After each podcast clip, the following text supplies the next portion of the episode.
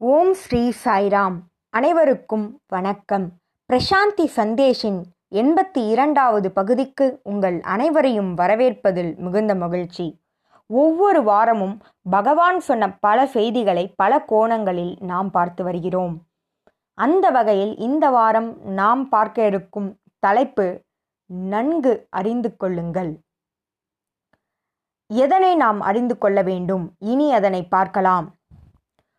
முதலாவதாக நாம் அறிந்து கொள்ள வேண்டியது என்னவென்றால் சுவாமி புட்டபர்த்தியிலோ பிரசாந்தி நிலையத்திலோ பிருந்தாவனத்திலோ குல்வந்த் ஹாலிலோ இல்லை. சுவாமி வெளிப்புறத்தில் இல்லை. சுவாமி நமக்குள் உறைந்திருக்கிறார். சுவாமி நம்மிடையே இருக்கும் பொழுது அவரால் நம்மை விட்டு தப்பிக்கவும் முடியாது நம்மை தவிர்க்கவும் முடியாது. ஆகவே சுவாமி நம்முள் இருக்கிறார் என்பதனை நாம் அறிந்து கொள்ள வேண்டும். மேலும் நம்முடன் இணைந்து நம் வாழ்க்கையில் ஈடுபடவும் நமது பிரச்சனைகளை தீர்த்து வைக்கவும் அவர் தயாராக உள்ளார் என்பதனை தெரிந்து கொள்ள வேண்டும். ஆயிரக்கணக்கான பக்தர்களின் லட்சக்கணக்கான பக்தர்களின் பிரச்சனைகளை சுவாமி தீர்த்து வைக்கிறார். யார் அவரிடம் என்ன வேண்டினாலும் அவருடைய அனுகிரகத்தினால் அவர்களுடைய பிரச்சனைகள் தீர்ந்துவிடும். சுவாமி எத்தனை பேரை இறப்பின் விளிம்பிலிருந்து காப்பாற்றியிருக்கிறார் என்பது நமக்கு தெரியும். சுவாமி பக்த ரக்ஷகர் பக்தர்களை எந்த நேரத்திலும் எல்லா இடங்களிலும் பார்த்து கொள்கிறேன் என்ற உறுதியினை நமக்கு அளித்திருக்கிறார். இதனை நாம் தெரிந்து கொள்ள வேண்டும். சிலர் அறியாமையினால் இறைவன் கொடுத்து கொண்டே இருப்பதால் அவருடைய சக்தியானது குறைந்து விடுமா என்ற கேள்வியினை கேட்கின்றனர். அதற்கான பதில் நமக்கு கடலானது தெரியும். அதில் என்ன நிகழ்கின்றது? சூரிய வெப்பத்தால் கடல் நீரானது ஆவியாகி மேகங்களாக மாறி பிறகு மழையாக பொழிகிறது. மழையாக பொழியும்போது அவை ஆற்றினை வந்து அடைகின்றன.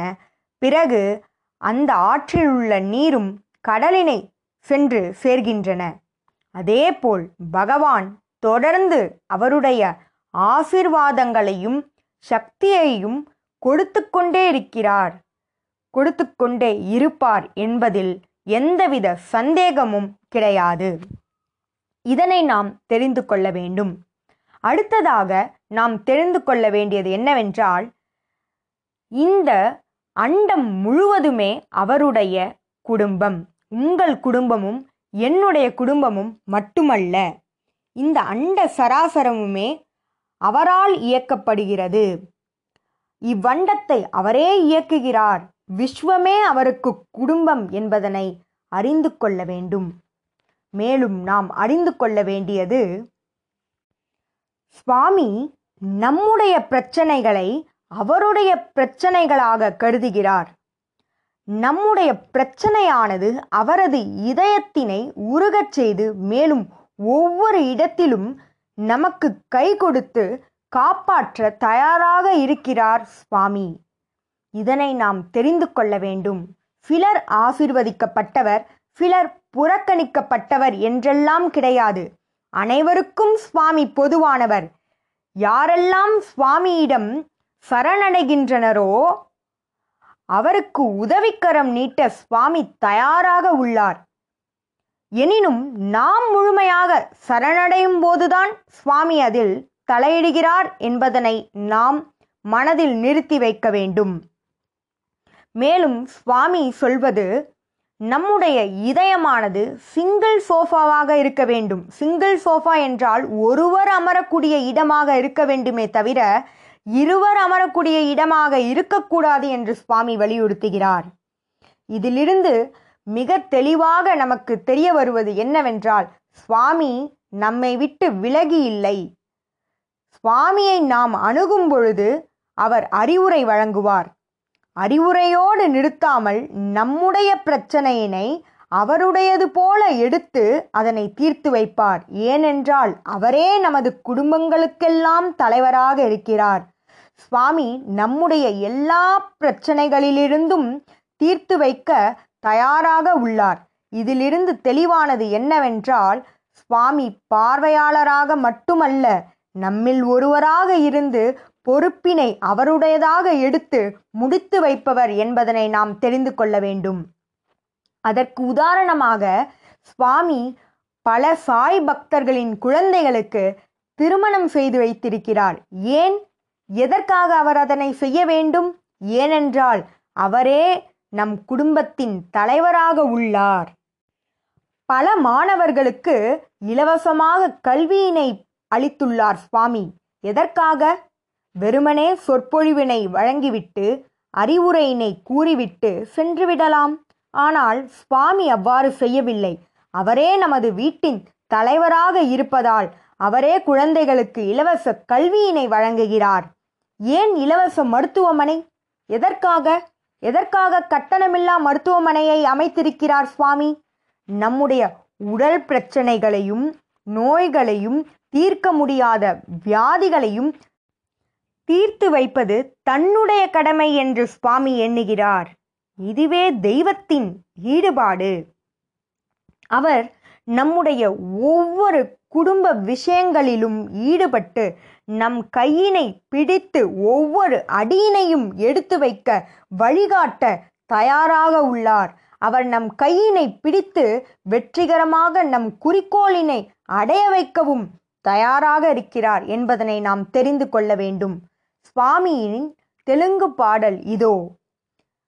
சுவாமி சொல்கிறார் புட்டபர்த்தி என்னும் க்ஷேத்திரத்தில் பகவான் வசிக்கிறார் என்பது அனைவருக்கும் தெரியும். இந்த கருணை மிகுந்த சுவாமி உங்களை பாதுகாக்கிறார். உங்கள் செயலுக்கு பின் அவரே இருக்கிறார். உங்கள் வாழ்க்கையின் ஒவ்வொரு நொடியிலும் கண் இமைகள் விழிகளை காப்பது போல பாதுகாக்கிறார்.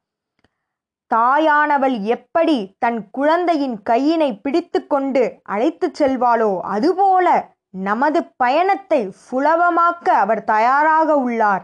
அவர் என்றுமே உன்னை கைவிட மாட்டார் அவர் என்றுமே உன்னை தனியாக விடமாட்டார். அவர் தன்னுடைய அனுகிரகத்தை பொழிந்து உதவிக்கரம் நீட்ட என்றுமே தயாராக உள்ளார் என்பதனை நாம் தெரிந்து கொள்ள வேண்டும்.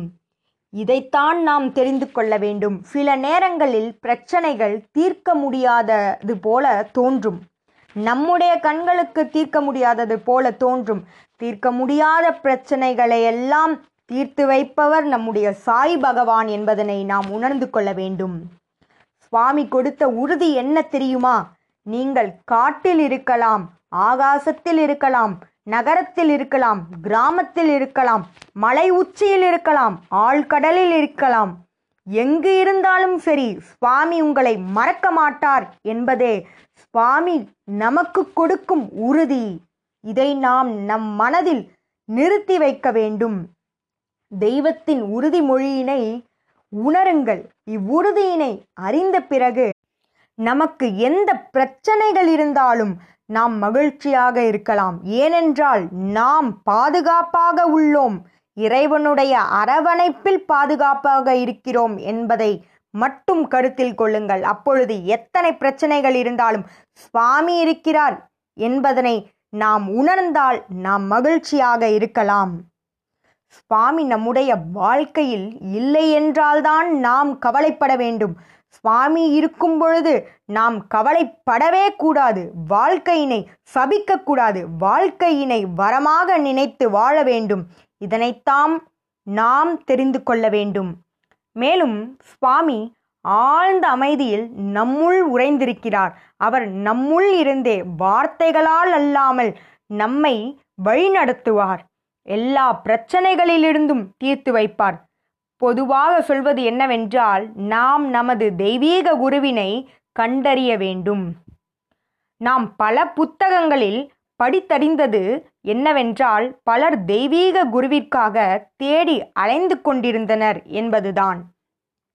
ஆனால் இப்பூமியிலே நாம் மிக மிக அதிர்ஷ்டம் வாய்ந்தவர்கள். ஏன் தெரியுமா? அக்குருவே நம்மை தேடி பூமிக்கு இறங்கி வந்து விட்டார். அவருடைய கமல பாதங்களுக்கு நம்மை அழைத்து வந்து விட்டார். அவருடைய பக்தர்களாக நாம் இருக்க வேண்டும் என்று சங்கல்பித்து விட்டார். நம்மை அவர் தேர்ந்தெடுத்து விட்டார். நாம் அவரை தேர்ந்தெடுக்கவில்லை நம்மை அவரே தேர்ந்தெடுத்திருக்கிறார். அதனாலேயே நாம் மிக மிக மிக அதிர்ஷ்டம் வாய்ந்தவர்கள். ஆகவே நாம் அவரிடம் எந்தவித எதிர்பார்ப்புகளும் இல்லாமல் சரணடைய வேண்டும். அதுவே நாம் தெரிந்து கொள்ள வேண்டிய விஷயம். நமக்கு இறைவன் ஓர் ஆணை பிறப்பித்தால் அதனை ஏன் எங்கே எதற்கு எப்பொழுது என்ற கேள்விகளையெல்லாம் கேட்காமல் உடனடியாக செய்து முடிக்க வேண்டும். இல்லை என்ற வார்த்தைக்கே இடம் இருக்கக்கூடாது. அவருடைய ஆணையில் நமக்கு நன்மை மட்டுமே இருக்கும். அதனை சிறமேற்கொண்டு செயல்படுத்த வேண்டும். பிரசாந்தி நிலையத்தில் எவ்வாறு அவருடைய ஆணைகளை மேற்கொள்வார்கள் என்பதனை நாம் பார்த்திருக்கிறோம். உலகம் முழுவதும் உள்ள பக்தர்கள் சுவாமி கூறினார் என்றால் என்ன நடந்தாலும் அதனை உடனடியாக செய்து முடிப்பர். பலரும் தங்களுடைய வேலையினை ராஜினாமா செய்துவிட்டு சுவாமிக்காக ஓடி வந்திருக்கின்றனர். சுவாமி அவ்வாறு அழைப்பது கூட தங்களுடைய நன்மைக்காக என்று அவர்கள் நினைக்கின்றனர். மேலும் நிச்சயம் சுவாமி நம்முடைய நன்மைக்காகவே அவ்வாறு அழைக்கிறார். இதனை நாம் அறிந்து கொள்ள வேண்டும். ஆகவே சுவாமி ஏதேனும் கட்டளையிட்டால் அதனை சிறமேற்கொண்டு செய்து முடிக்க வேண்டும். நம்மில் பலர் அனுபவித்தது என்னவென்றால் சுவாமியிடம் வந்த பிறகு ஓர் புதிய உலகையும் ஓர் புதிய வாழ்க்கை முறையையும் நாம் வாழ்ந்து கொண்டிருப்போம். இதன் மூலமாக பழையவற்றை நாம் விட்டிருப்போம். பழையது என நான் கூறுவது நம்முடைய அழுகிப்போன எண்ணங்கள் பழக்க வழக்கங்கள் அனைத்தையுமே. ஆகவே சுவாமி அவரிடம் நம்மை அழைத்திருக்கிறார் என்றால் அவர் என்னென்ன சொல்கிறாரோ எந்த கேள்விகளையும் கேட்காமல் சிறமேற்கொண்டு அதனை மேற்கொள்ள வேண்டும். இதையே நாம் தெரிந்து கொள்ள வேண்டும். பிறகு நாம் தெரிந்து கொள்ள வேண்டியது என்னவென்றால் பகவானிடம் நாம் வந்ததால் அவருடைய தெய்வீக ஸ்பரிசத்தினை நாம் உணர்ந்ததால் சுவாமியின் அனுகிரகத்தை நாம் அனுபவித்ததால் நாமும் ஒளியூட்டப்பட்டவர்களாக மாறியிருக்கிறோம். எப்படி ஓர் மெழுகுவர்த்தியானது பல மெழுகுவர்த்திகளை அந்த சுடரானது பல சுடர்களை ஏற்படுத்துகிறதோ அதுபோல சுவாமி அகண்ட ஜோதியாக இருப்பவர். அவரிடமிருந்து நாம் ஒளிப்பட்டு விட்டோம் என்றால் நம்முடைய வாழ்க்கையில் மகிழ்ச்சி மட்டுமே ஆனந்தம் மட்டுமே என்பதனை உணர வேண்டும். சுவாமி நம்முடைய இதயத்தினை ஒளியூட்டி விட்டதால் நமது வாழ்க்கை முழுவதும் சுவாரஸ்யமானதாக மாறிவிட்டது. சுவாமியிடம் வருவதற்கு முன் நாம் ஒன்றுமில்லாதவராக இருந்தோம். வந்த பிறகே இவ்வுடலானது இறைவனின் கோவில் என்பதனை உணர்ந்தோம். சுவாமியே அனைத்தையும் இயக்குகிறார் என்பதனை உணர்ந்தோம்.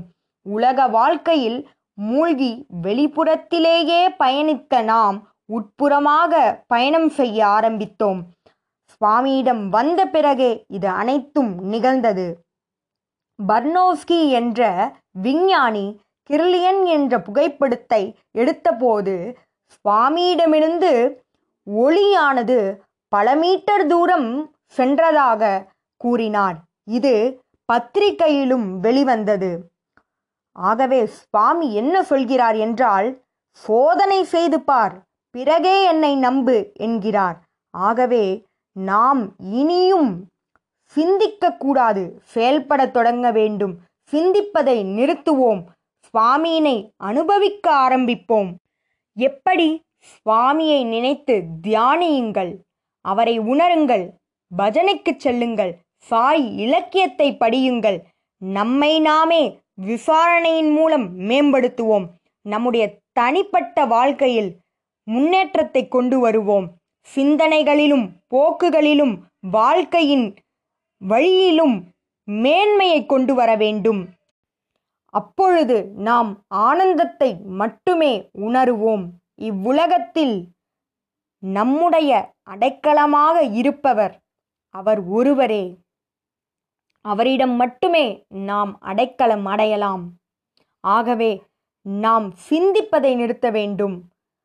பகவானை அனுபவிக்க ஆரம்பிக்க வேண்டும்.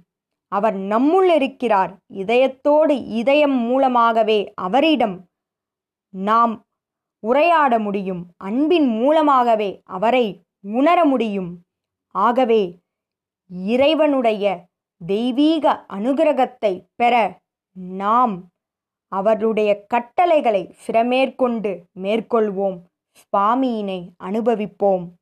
நொடிக்கு நொடி அவருடைய அன்பினை உணர்வோம். இதுபோல பல செய்திகளோடு உங்களை அடுத்த வாரம் சந்திக்கிறேன். ஜெய் சாய்ராம்.